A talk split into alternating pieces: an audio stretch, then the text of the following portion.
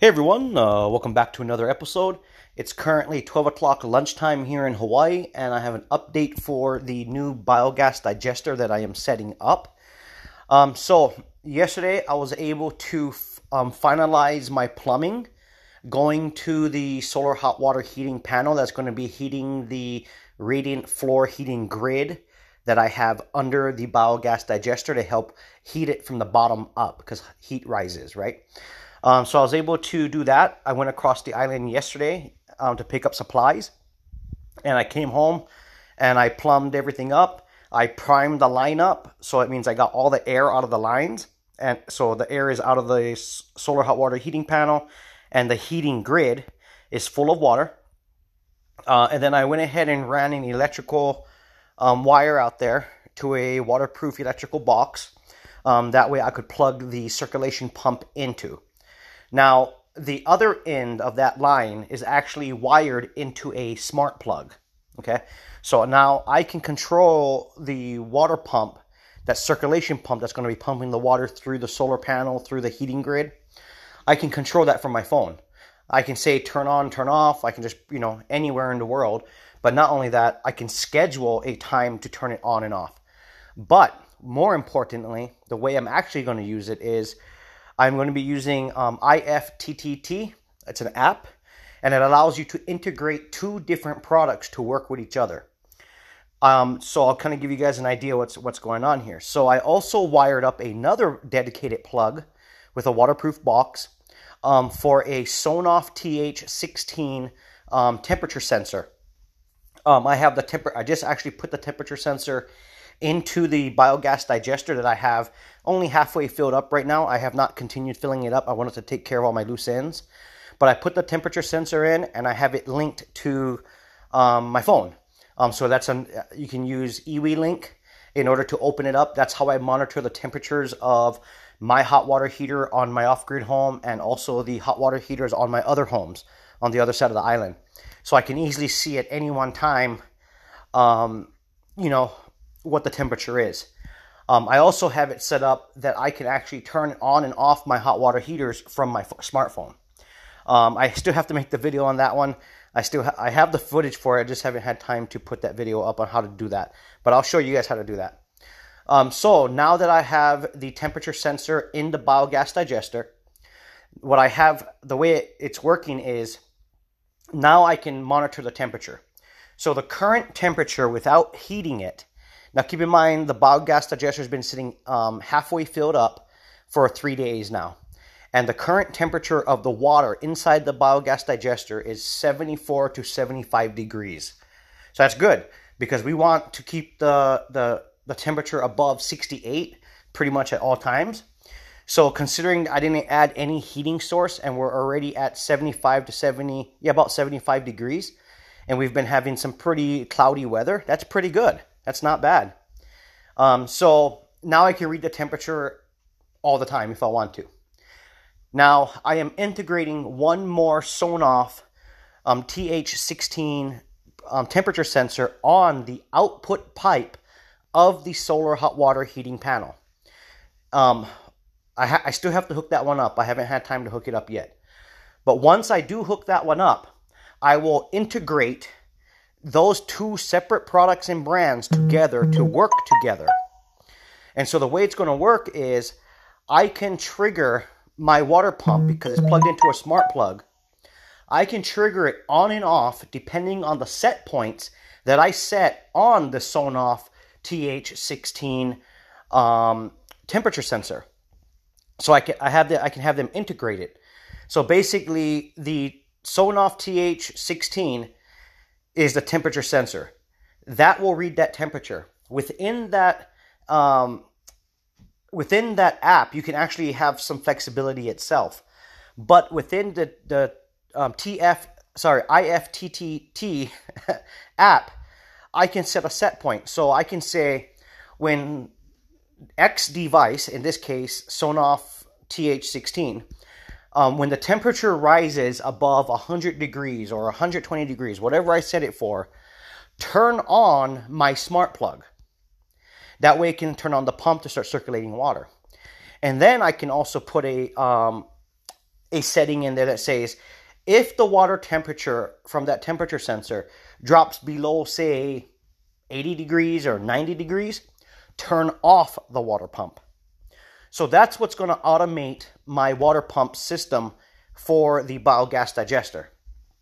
So um, I'm only I only have to hook up one more Sonoff TH16 um, temperature sensor, um, and then that's it. So now I have two temperature sensors. I have one that's dedicated inside the biogas digester, reading the actual temperature of the, the water inside the, the, the digester. Then I have a separate one that's connected to the output line of the closed loop circulation pump for the solar hot water heating for the radiant floor um, grid that I created to heat the biodigester from the bottom up. So I can have two separate temperatures readings, and that's great because I need one that's dedicated to be able to turn on and off my water pump um, depending on the set points that I set. And then I also need a dedicated one that's actually in the biodigester itself. So um, that's where I'm at now. So as of right now, I can read the temperature inside of my biogas digester. As of right now, I can turn on and off the circulation pump from my phone, um, you know, through the app or on the plug itself, it has a little button you can press to turn on and off.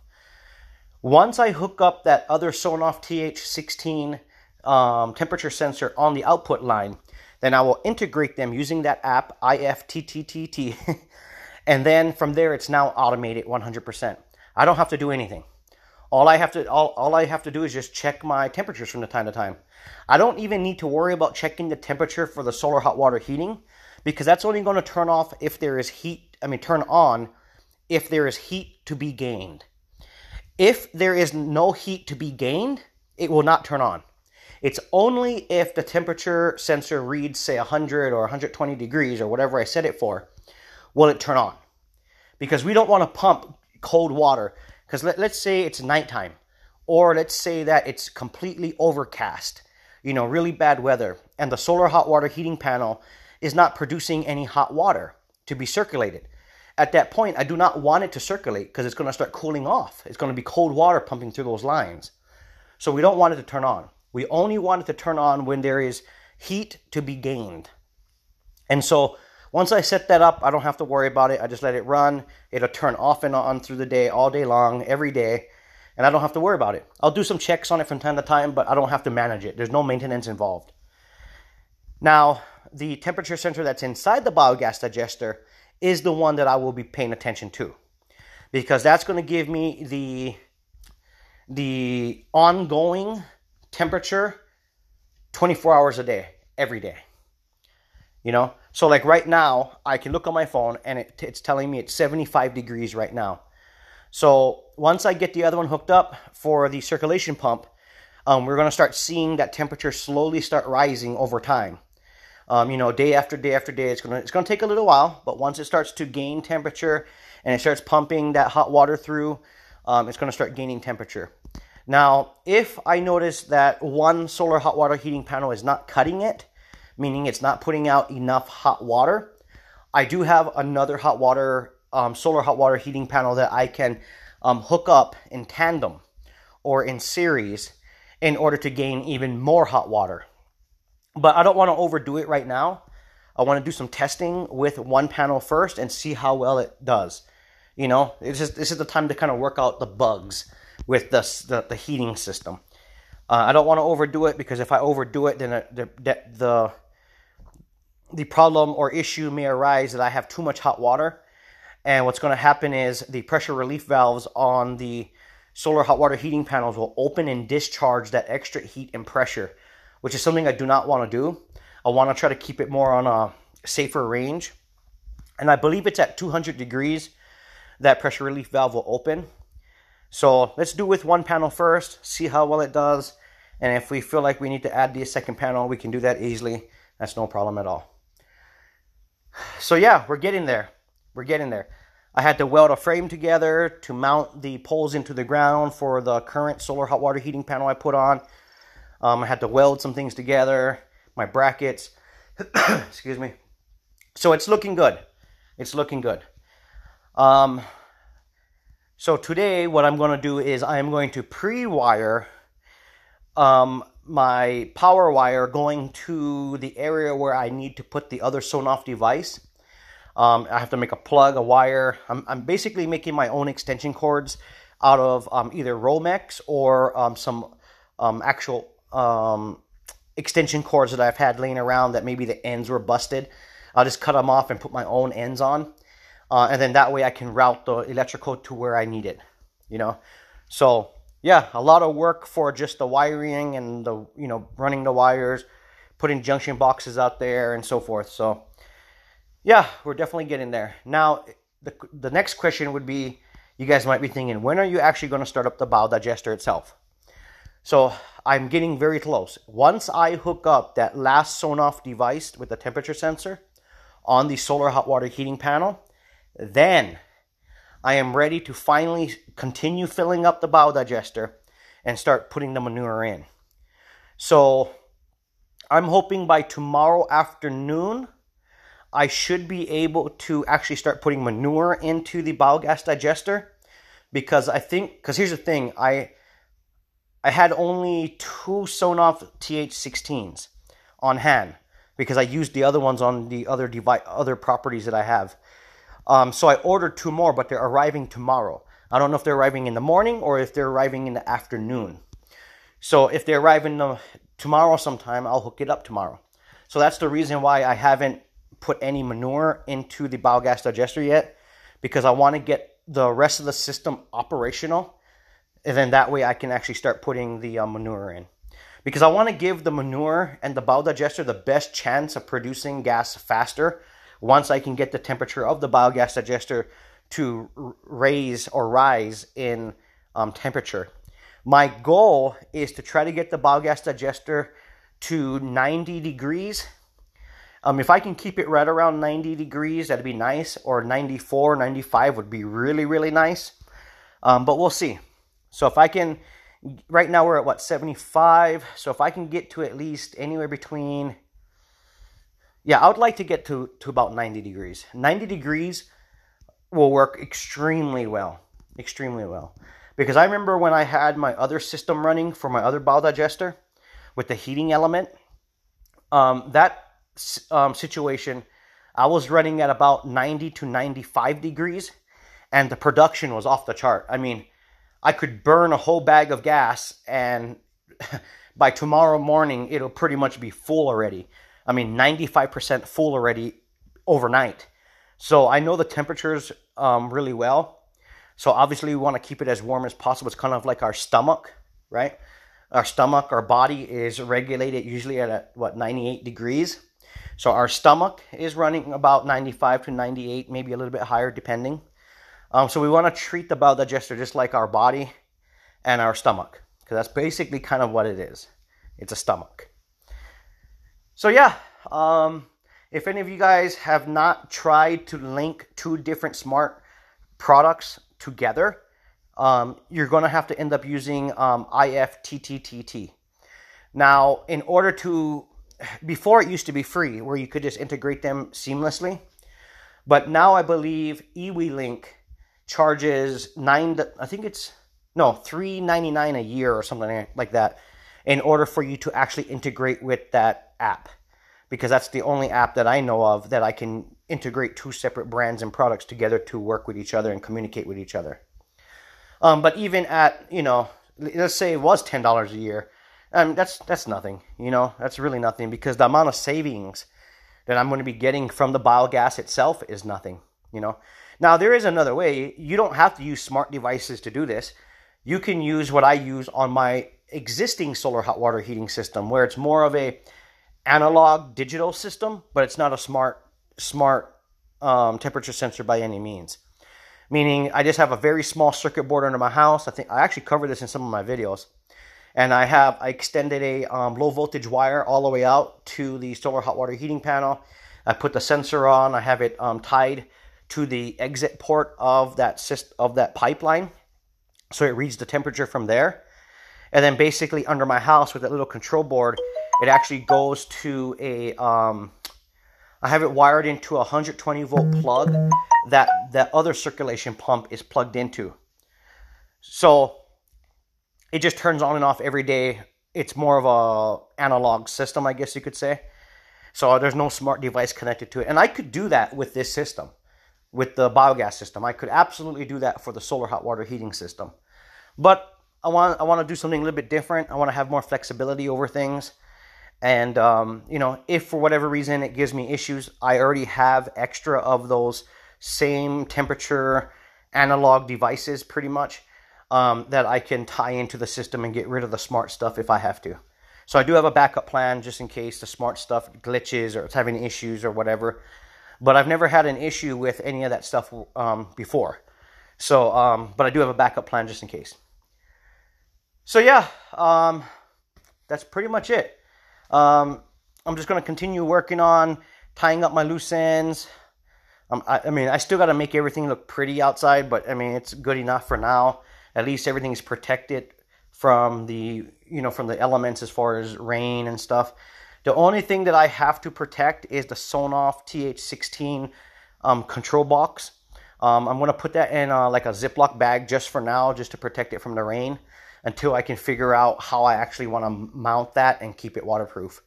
Um, but a Ziploc bag will work just fine just to hold me over until I can come up with a game plan for that. So there's a lot of little things that I have to, you know, deal with. So uh, another thing is too, so I have, I, I already had two double burner biogas stoves plus a single burner biogas stove, believe it or not, sitting in my power shed, brand new in boxes. But when I bought the brand new system, it actually came with a brand new double burner stove. And then I additionally bought another um, biogas stove. But this biogas stove is a single burner, but this one I can inset into a countertop. Okay. The other ones are its own like box device. You know, you can move them around. This one, when I build out my island in the middle of my um, kitchen, I'm going to inset this other one that I purchased inside of it so it looks very clean and unique and nice and clean. So, um, as far as biogas stoves is concerned, I am stocked up. oh my goodness. Yeah, I'm definitely stocked up. Um, I'm going to utilize the new stuff that came in my boxes. Um, and then the stuff I've already had sitting brand new in boxes as well. I'm going to keep them as backups, or if I have family members that end up switching over to biogas at some point, um, they don't have to buy a stove. I already have stoves that I can give them. Um, you know, it's made for biogas, um, so they don't have to worry about converting or any trouble. You just basically plug in the holes and turn it on, and you're good to go. So, anyway, guys, thanks for tuning in. Just want to give you guys a quick update of all the progress, what's happening. We're getting there. I am hoping by tomorrow afternoon um, I will have that last temperature sensor installed, tie up my loose ends out there, and I can actually start going around the ranch and collecting cow manure um, and start putting it into the biodigester. Now, I don't believe I'm going to be able to put 80 pounds, sorry, 80 gallons um, of cow manure in one day. There, just because the cattle walk all over the ranch, it's a 300 acre ranch. So I'm going to collect five gallon buckets at a time so every day I'll try to fill up at least um, one or two five gallon buckets, dump that into the biodigester in a slurry, and continue doing that until I meet the threshold that I need, which is 80 gallons. Once I have the 80 gallons, all you know, all the manure into the biogas digester, then I will finalize topping it off with water until a little bit of water comes out the exit port. And then from there, I'm just going to let it sit and start processing, start letting it do its thing. I don't have to do anything until it starts producing gas. Once it starts producing gas, then I'm going to feed it, you know, say one gallon of food. You know, I'm not going to overdo it to get it to get it going. I want to start slow with it, uh, and then I can start increasing the amount of um, food waste that I throw into it. Um, that way, there's enough of the microorganism colony within the biogas digester to start consuming all that food I'm going to be putting in there. So. Anyway, guys, thanks for tuning in. Stay tuned. I am videotaping as much as I can, and I just need time to sit down and actually put all this together. But it's hard when I'm constantly moving and constantly doing things um, to sit down and edit and you know try to make the videos. So all of you that are watching, I'm sorry, listening to the podcast have firsthand of what's happening behind the scenes, essentially. And then the YouTube version will definitely be the more edited down version of all the information I'm giving you guys. So, anyway, guys, thanks for tuning in. See you guys on the next one.